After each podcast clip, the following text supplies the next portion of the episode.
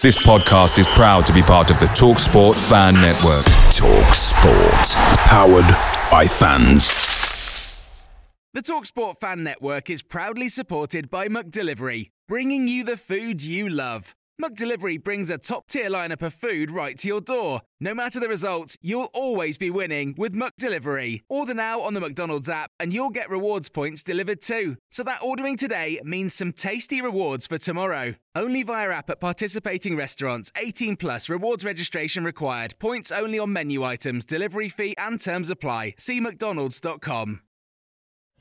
This is your 60 second Spurs news update. Italian journalist and transfer expert for Fabrizio Romano has just provided an update on the January transfer window for Tottenham. He has stated about Radu Dragusin, this deal isn't done, but it is progressing well. Conversations are very positive between Genoa and Tottenham. No official bid as yet, just a verbal one, but there is a good chance for Spurs to bring him in in the next couple of days.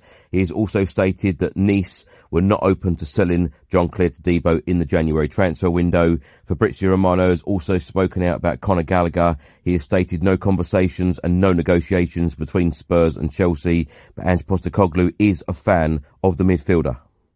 Fabrizio Romano has also stated that Tottenham and Liverpool are monitoring Borussia Mönchengladbach centre-back Ko Itakura with the plan to sign him in the summer window.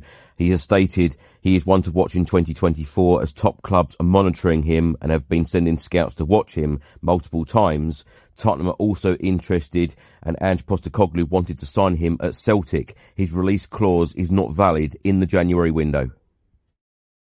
Away days are great, but there's nothing quite like playing at home. The same goes for McDonald's. Maximize your home ground advantage with McDelivery. Order now on the McDonald's app. At participating restaurants, 18 plus serving times, delivery fee, and terms apply. See McDonald's.com.